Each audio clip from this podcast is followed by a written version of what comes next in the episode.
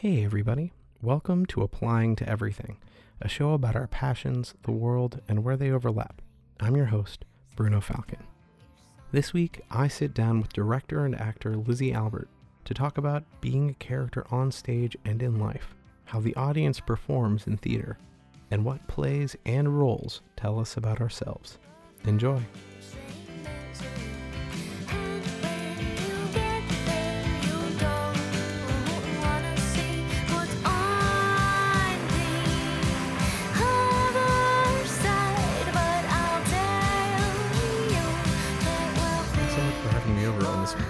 Beautiful Sunday morning. It is absolutely gorgeous out. I haven't been out yet, but I trust you and look forward to being out there. well, I noticed you guys you guys just uh, finished putting in a, a garden. Like the flowers look phenomenal. yeah, that's my roommate. Um, and she has been hard at work in the garden for the last several weeks, which I'm just benefiting from by admiring it when I come home. um, but I'm definitely looking forward to getting some outside time. I wanted to talk a little bit to start off about what got you into acting in the first place. I know that that's a long, long time ago in in uh, A galaxy, a far, galaxy far, far, far away. away. Well, not really. Well, no. Six miles. You know, in some ways, I don't really know. I was actually talking about this with my mom and my sister the other day at um, at brunch. We were meeting my mom's new boyfriend, and he asked me that same question, and I was like, uh, I- I really still don't have a good answer to this question. um, I was a pretty shy little kid, um, but I also I like took ballet like 90% of small white girls in America and my favorite part was always the recital and I always wanted to like put on a play with my friends. That was like the, the game that I thought was the most fun. And so finally, after being badgered for many years, I really wanted to enroll in this musical theater drama class um, at a place called Bethesda Academy of Performing Arts, which is now Imagination Stage. Um, but that was like a car ride away, and my mom did not want to drive me. So she was like, How about you go to this other acting class that's closer that you can walk to that's a Shakespeare class? So when I was mm, just about to turn 12, I enrolled in this Shakespeare for Kids program in Takoma Park. And uh, the rest was history. um, I and I I think that's where I really just fell in love with performing in a solid way, and um, I I got a lot of encouragement from the couple that ran the company, and I also really sort of credit them and that environment with my growing a personality and like kind of becoming a little more interesting than the like super goody two shoes, shy little mousy girl that I had been up until age 12.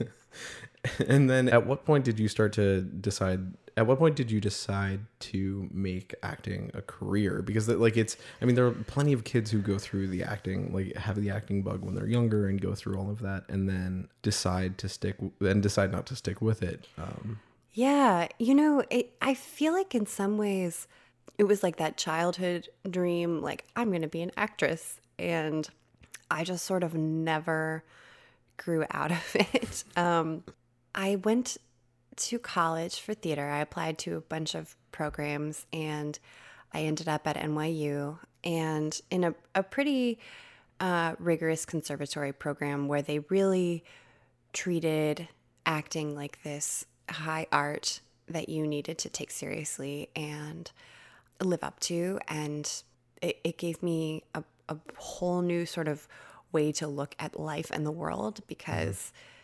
the philosophy that they taught was that everything will serve you. You know, you're, as an actor, you're reflecting something true about the world back to the audience. And in order to do that, you need to take in the world um, so that you you have material and not just material, but so that you have a, a, a comprehension and understanding.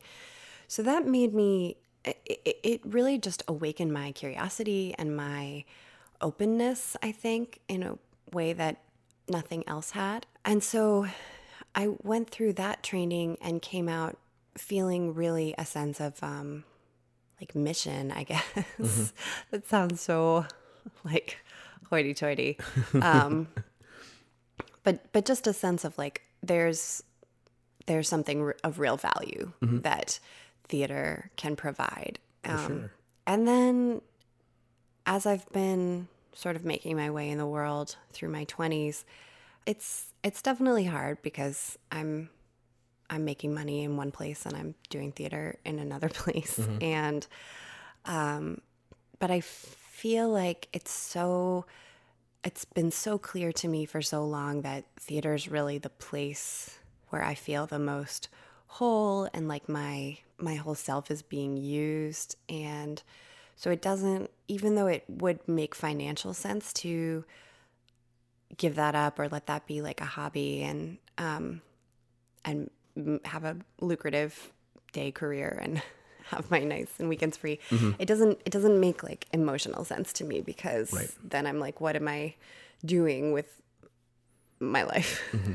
I'm I'm uh, I'm gonna I'm gonna hit it on the nose a little bit more than I probably should, but this transitions nicely into the way we play characters in our own lives and mm. the extent to which you know there's something about being honest with yourself versus playing the character of the person like playing the character of the 9 to 5 yeah well that's something uh, that that i that's mm, words are hard sometimes um that's exactly i think the realization that i had i mean ironically i'm most myself at the theater um but um but yeah i realized at some point I was like, I feel like everywhere else is sort of where I'm acting. Like I'm acting like an administrative assistant, um, you know, and I'm acting like a person who goes to the gym, and I'm acting like a young professional on a on a blind date or whatever. Um, I'm acting like a waitress, like, and it was really only when I was at rehearsal that I felt like I'm so I'm totally present and I'm not acting. I'm just working in the in the best sense of work. Mm-hmm.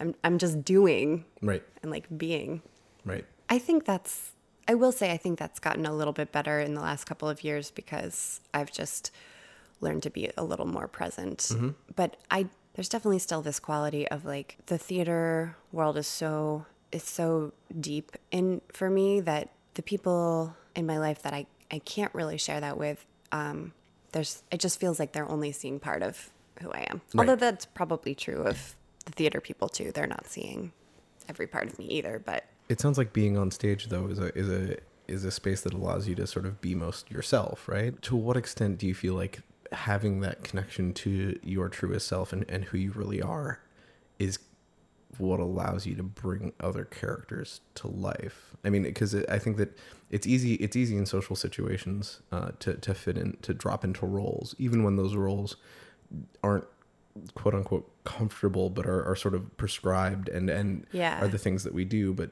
to to play a character that isn't inherently a part of your your everyday experience, but becomes that through practice and rehearsal and performance like it, how much do you feel like having that connection on the stage and being truest to that part of yourself helps to to bring that forward i think that it one thing that can be really challenging about acting this is sort of a roundabout answer to your question mm-hmm.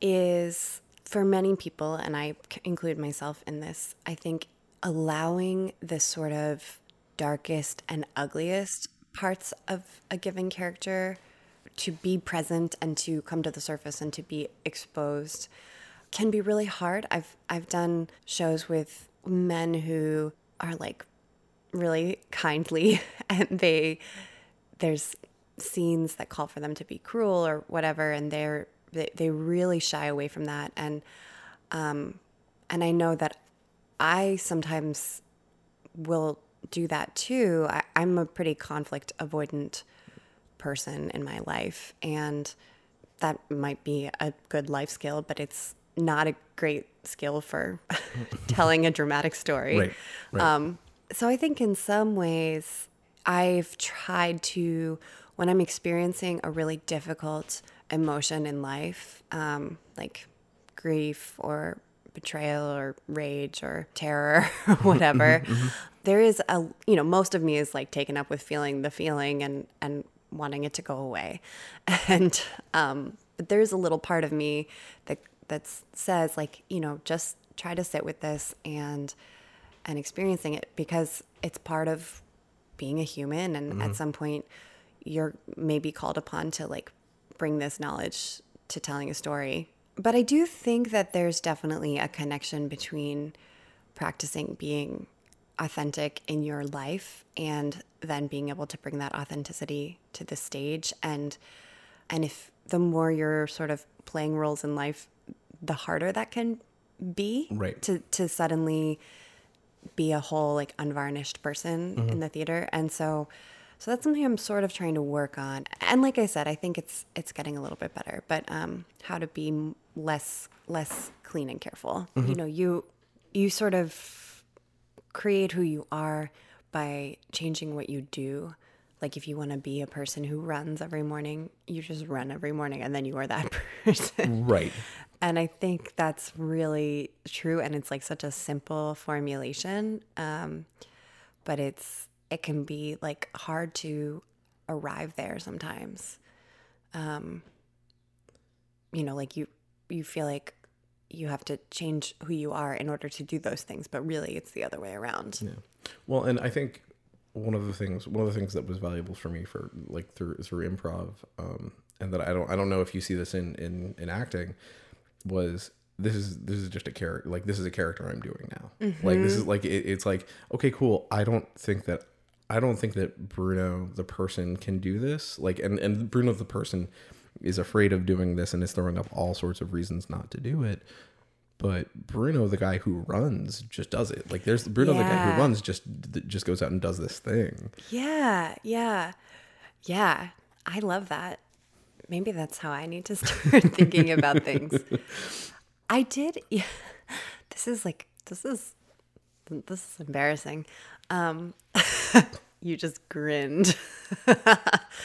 um, when I was younger, I used to create these characters in like my journal um, that were sort of like the this alternate version of myself that was whatever I wanted to be at the time, um, like very disciplined or you know at at performing arts school or um, just just having these interesting lives and like and doing things that I just felt like I couldn't do.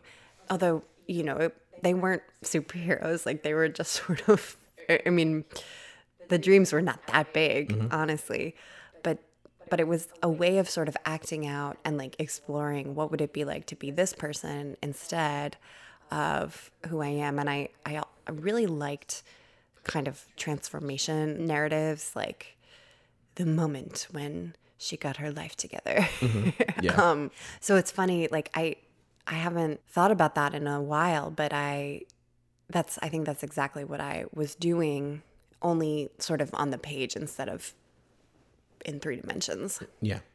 Well, and I feel like one of the things that some really good theater does, and I'm I'm struggling to think of like an actual titular example, is show.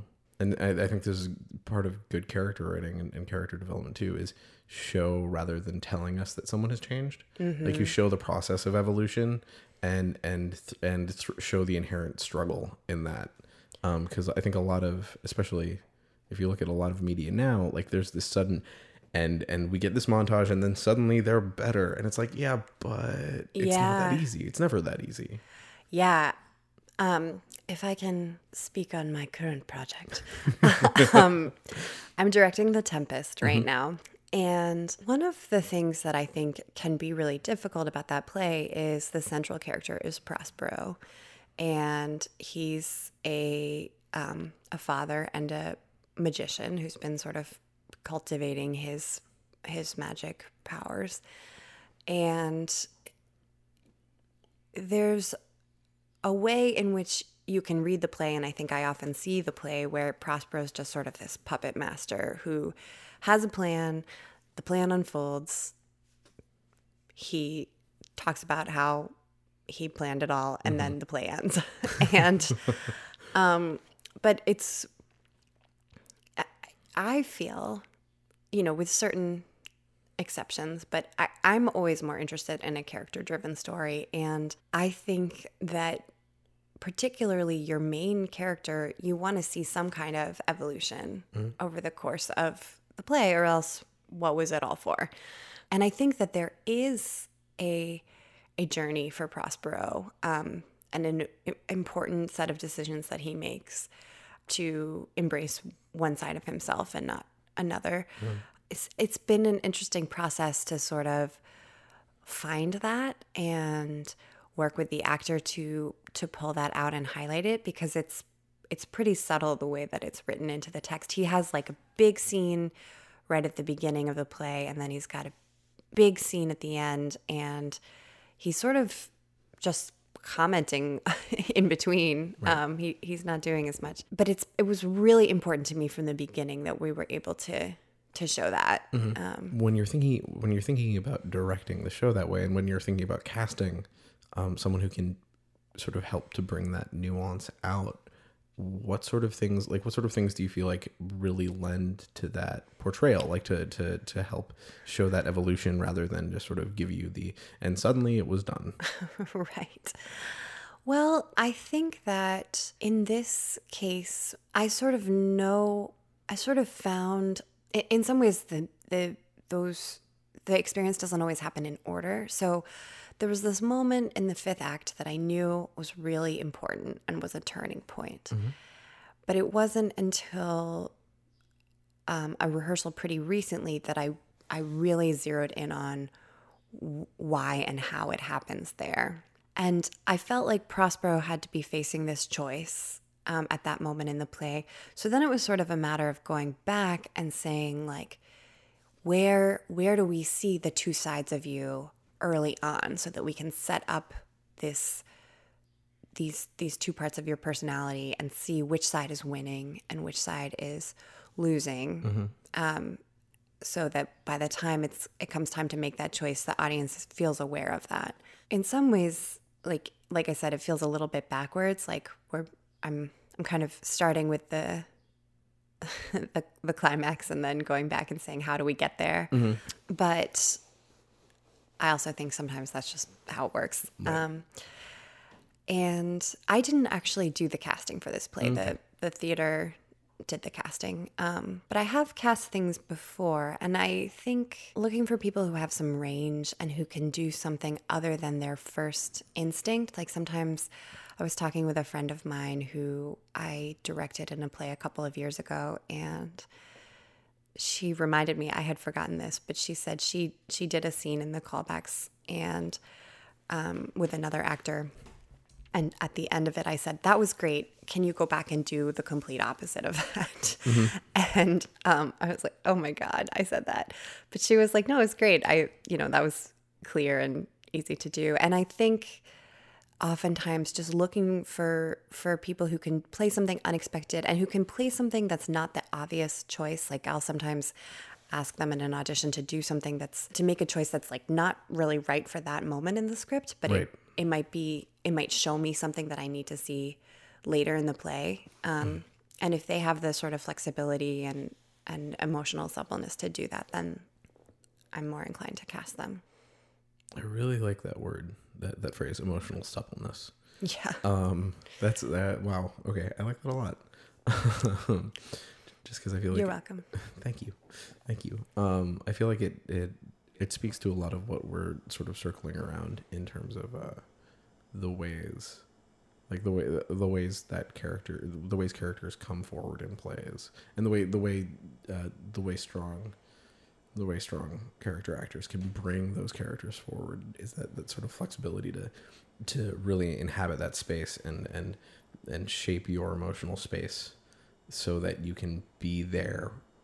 It seems like this weird state of of of dual awareness like knowing knowing who you are directing yourself as a character into this space. And i know that some of that's the work of the work of the work of the director and and and, and sort of creating that that structure Yeah, I mean, it is. It, you know, I feel like I'm getting so inside baseball about theater right now, but um, I, yeah, I mean, it it's a very interesting experience to be an actor because you're you're you're usually operating on multiple levels. Like, I think when I was first in college, I thought, you know, I, I sort of for a while understood the goal to be like to be so immersed in the reality of the character that you you thought you were really there. And i fortunately had a teacher say like you're no you're not having a psychotic break. Like you know you're in the theater. Mm-hmm. You know where you are. Mm-hmm. Like mm-hmm.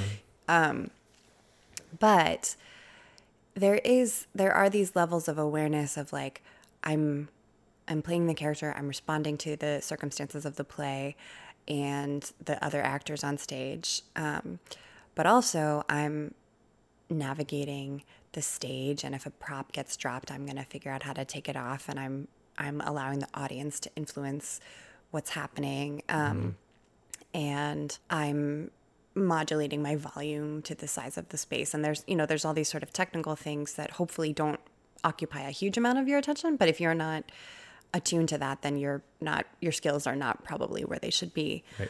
and then hopefully there's not the third level that I've sometimes been guilty of of doing all those things and also thinking like what am I going to eat for dinner after the show?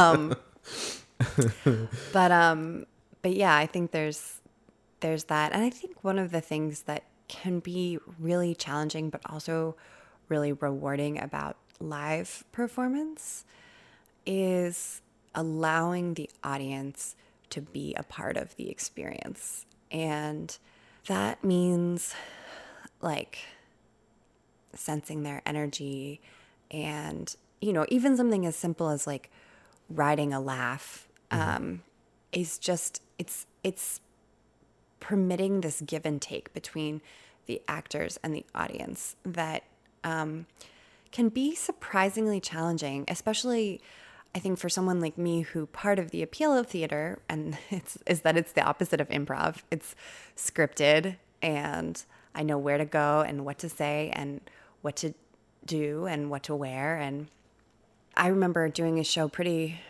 in my early 20s where it was like a wonderful script and director and other actors and I loved the rehearsal process and like the first time we did it in front of an audience I was like annoyed.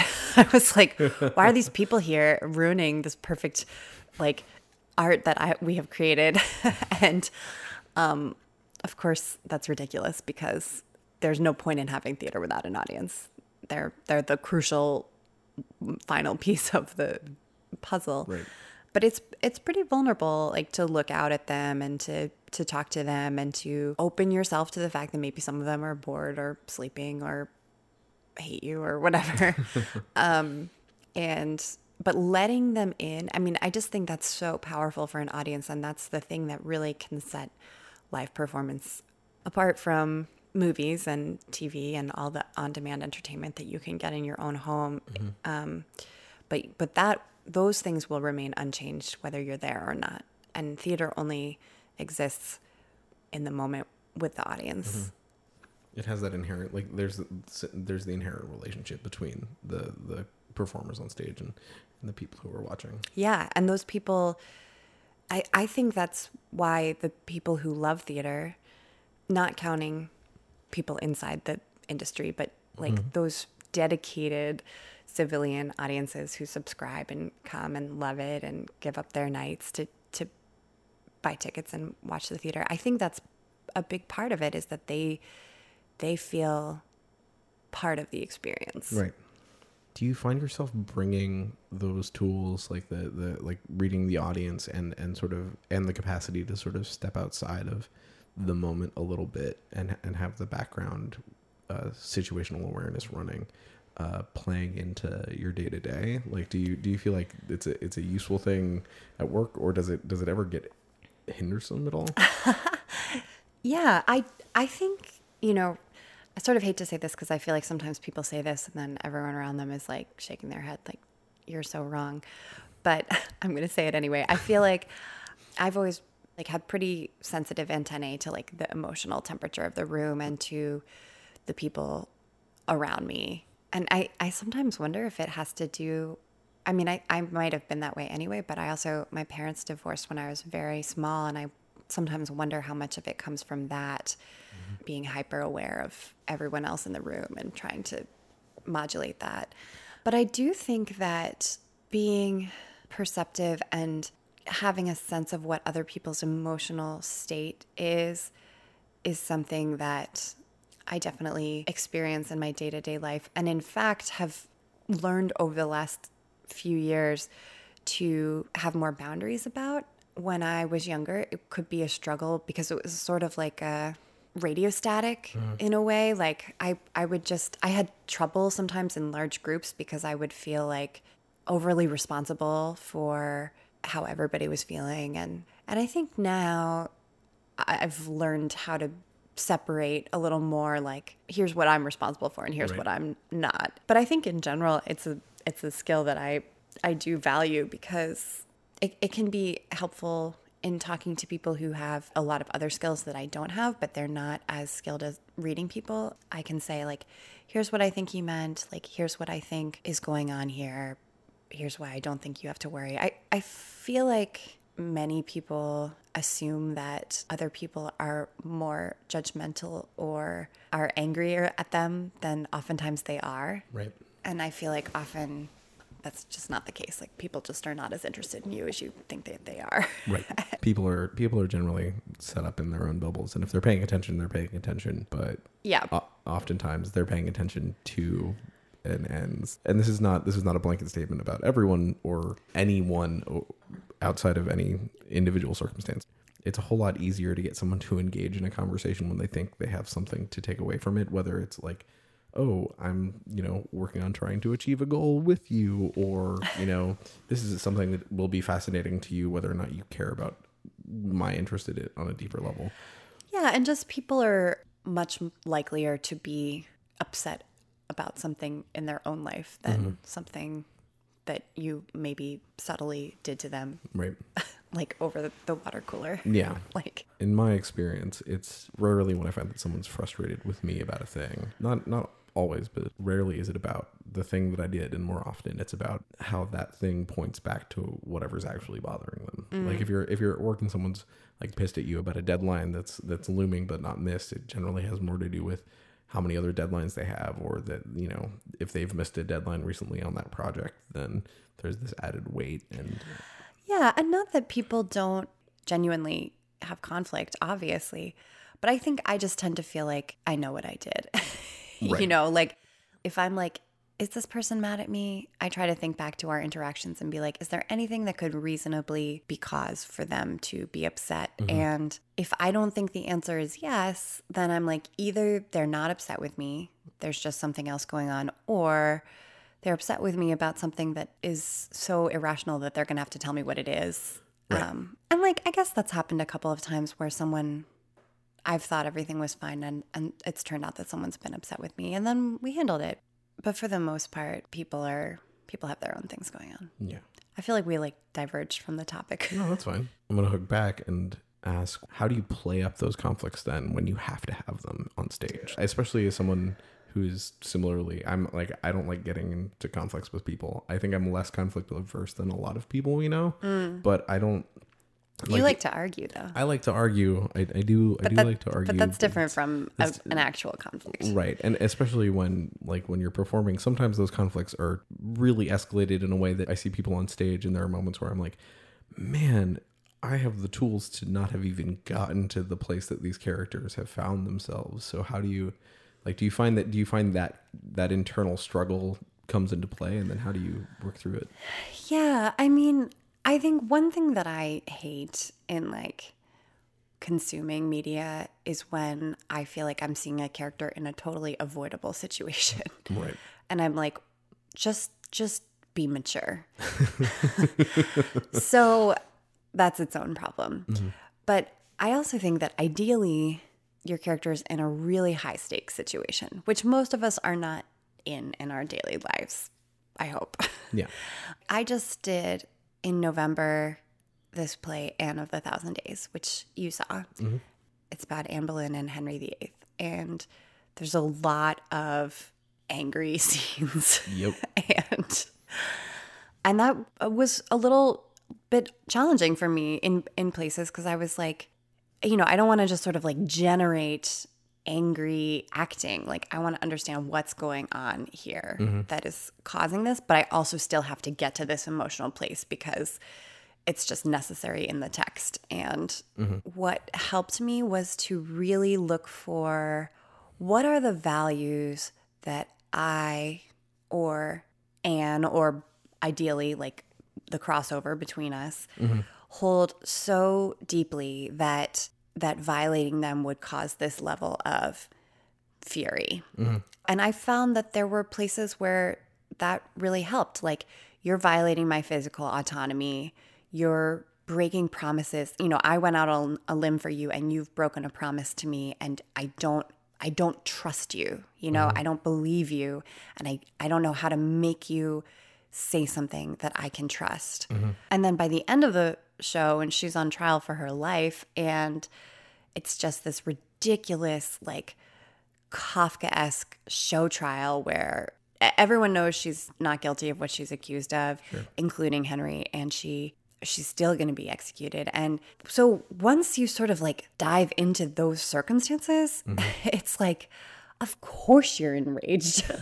like, so I think I think some of it's it, it, it has to do with finding and this this is sort of the heart of imaginative acting i think is like asking yourself what could cause me to have this reaction? And then really sort of imaginatively exploring like what would that be like? Mm-hmm. And then if you've permitted that emotion to live in you at other points in your life then it'll hopefully it'll be there. Mm-hmm. One of the things I walked away from the show feeling is that the cast gelled really well in finding that emotional honesty. I, you'd be able to speak to this more, but I feel like there's something to be said for having, you know, you have to trust your fellow players to go there with you. yeah Your Anne wouldn't have worked as well without a Henry who was also being honest to Henry. Yeah. Um, well, and I was thinking about that actor earlier when I was saying some actors I know shy away from the like ugly side of a character because Ron, who played Henry, I don't think he really doesn't. I think that's something I've learned from watching him and working with him is he's sort of fearless in embracing he, he, he's looking for the whole person you know he i think a lot of people found his henry both compelling and also repellent um Mm-hmm. and i know you and zach had like so many questions to ask him Oh, yeah. after the show so i think he really just is a master of of finding that what's the full humanity of a complicated person like that. He can be sympathetic because we're seeing what's happening inside him and what's what's making him this way but he's also a monster. Mm-hmm. He he did a it was it was from from the audience side it was really phenomenal seeing him. You go in and from the beginning there's an inherent like man child like this mm-hmm. like like literally riding in on a white horse and deciding that this is what he this is what he wanted. And this is this is the world that he was you know the world was his and so he was going to choose what it did for him. And watching watching him struggle with that and then choose the easy path of I guess I was right to start out and I am really like the world really is mine and and that justifies my desire to plow through like to to to to bull through any obstacle to me finding this righteous righteous place.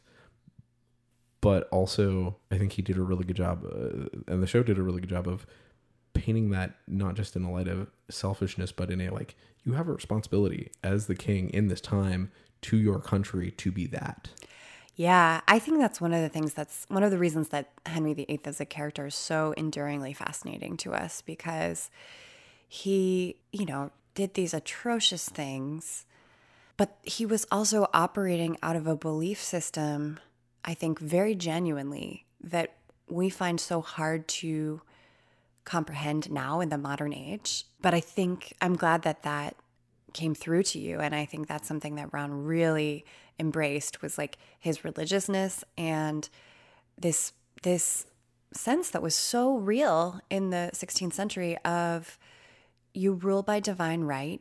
You're you're you have a direct connection to god. Your responsibility is to provide an heir to keep your country safe and unified. And things like not being able to have a child are a sign from the divine.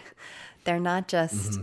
A symbol of the fact that you have a venereal disease that hasn't been discovered yet like um yeah. and i think what what this play which is by maxwell anderson explores in a very interesting way is the the way he uses his legitimate religiousness opportunistically. Mm-hmm. So he's he's operating out of that belief system and it's true, but he also can make it mean what he needs it to mean for his own purposes. But but even uh, but uh, what I what I found really fascinating about about Ron's portrayal is that he makes he makes even that opportunistic that opportunism part of that divine mandate. Like he has mm. to be opportunistic because it is a part of, you know, it, it, it is a part of what it means to be chosen and to, to you know, rule by divine right is to, is to utilize those opportunities. And watching you play with him in Anne's sort of tacit acceptance of that as a means to, as a means to her ends of, of, you know, okay, cool. It, this is you you've taken away my capacity for happiness so i will accept the boon of power and the promise of shared of, of, of a shared rulership. Yeah. Um and then watching and then watching her see that fall away as she as as as he show as he comes as henry comes through as henry mm-hmm. before he's he's henry before he is the king mm-hmm. and and justifies that as as what is kingly and and is having none of it and it's just like yeah there's an interesting contrast between like she's i think a very pragmatic sort of politically savvy person and those skills are great but when you come up against a zealot those skills are suddenly worthless um, there's also something you know to the way that you're describing henry that i think is very apropos which is i'm thinking about nixon's famous line um, I believe if the president does it, that means it's not illegal. Yeah. And there's there's a very similar way of thinking that underlines Henry's belief system. It was also it was fascinating seeing that play in the seeing that play in the middle of the election. I, I hadn't put together until just now, like the that you were basically you were facing resigned, compromised political pragmatism against bullish, misogynistic zealotry. And and not in not not in like boilerplate parallel terms, but sort of in the in the overarching themes of the play, next to the cycle that we were going through, um, which at the at the time felt you know it felt like okay this is it's an interesting commentary in this moment to, because we're having the same argument, but the perception at that time was that Anne's narrative and and and the cautionary tale that we would all follow through on it and that there was a little bit more hope at that time. And then sort of watching that watching us repeat that cycle has been has been interesting. Yeah it was fascinating like we had three performances before or three weekends of performances before the election and we had a, one weekend after the election and i expected to come back sort of flush with victory and girl power and yeah. feeling really strong. And instead, I came back having uh, Donald Trump have won the electoral college, and I we had talked about the parallels in our rehearsal process, um, and I think Ron had identified some mm-hmm. some Trumpian parallels for him, and I was sort of amusing myself by by matching different characters like the Duke of Norfolk, who presides over the trial. I was watching him one day in rehearsal and I was like, You are Paul Ryan. Like, you're just standing there and letting this happen. Mm-hmm. And then I was like, Cardinal Wolsey, you're John Boehner. Um, and I, so I came back and I, I was, we were doing the last weekend of performances and I asked myself, I was like, okay, so if, if Anne's Hillary in this analogy, does that make Henry Donald Trump? And then I was like, you know, no, Henry is America.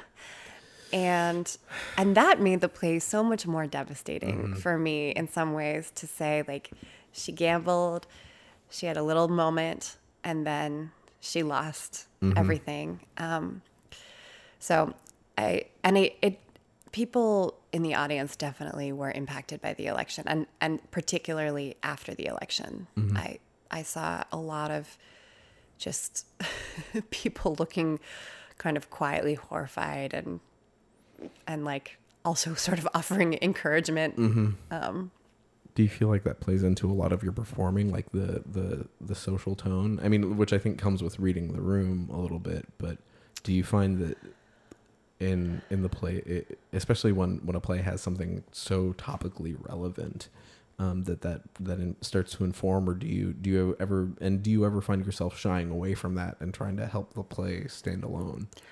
Well i think it depends. I mean i think i think whenever you try to subvert a, piece of writing to serve another purpose, mm-hmm. you lose something. Which is not to say like deconstructing something or or mapping something onto a new context can't be really interesting and illuminating. Mm-hmm. But I think for the most part, my my belief is that you want to when you're putting on a play, you're trying to express the ideas of the playwright. Mm-hmm.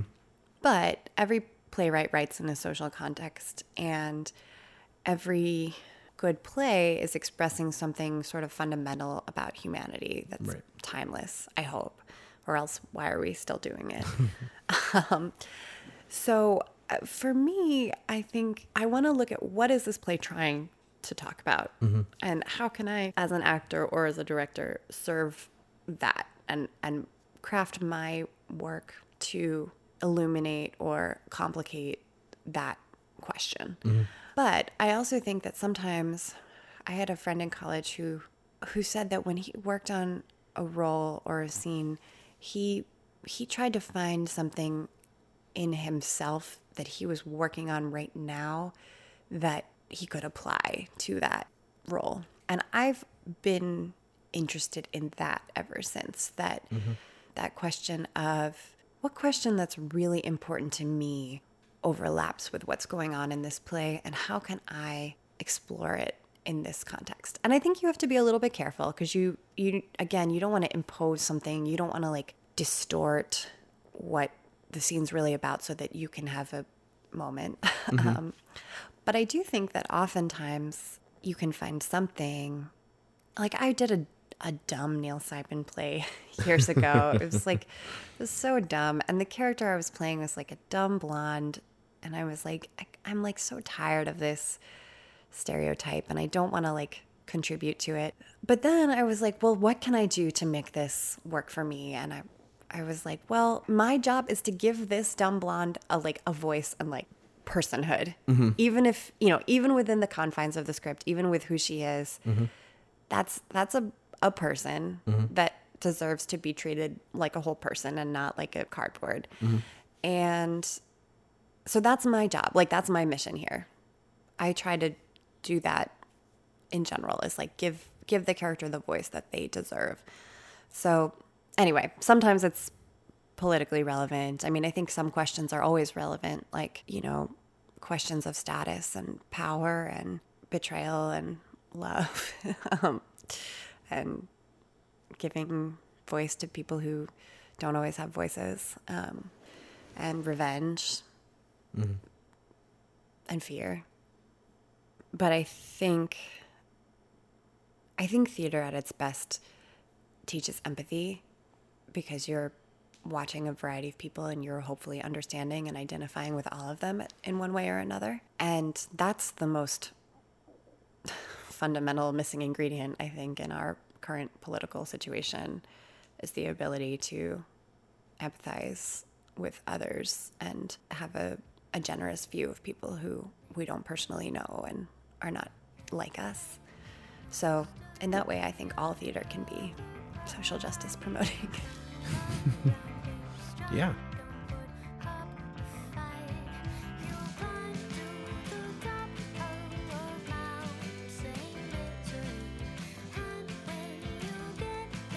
That's our show. I hope you enjoyed it. You can find out more about Lizzie at applyingtoeverything.xyz slash guests. Lizzie's next project is called Noah Apocalypse and will go up August 31st at DC Reynolds.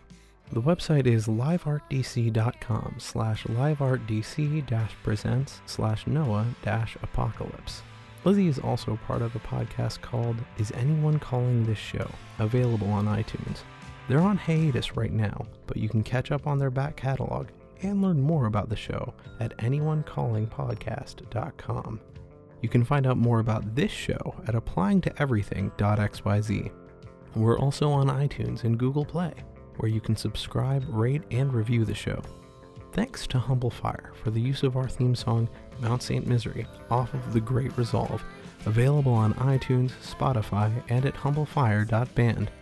Humble Fire just released their new album, Builder, available on iTunes, Spotify, and humblefire.band. I highly recommend it. I'd also like to thank Chiara Scarcella for designing our logo. Tune in next week for my conversation with Aaron Goldbeck about Dungeons and Dragons, urban planning, and bike wizards. Talk to you then.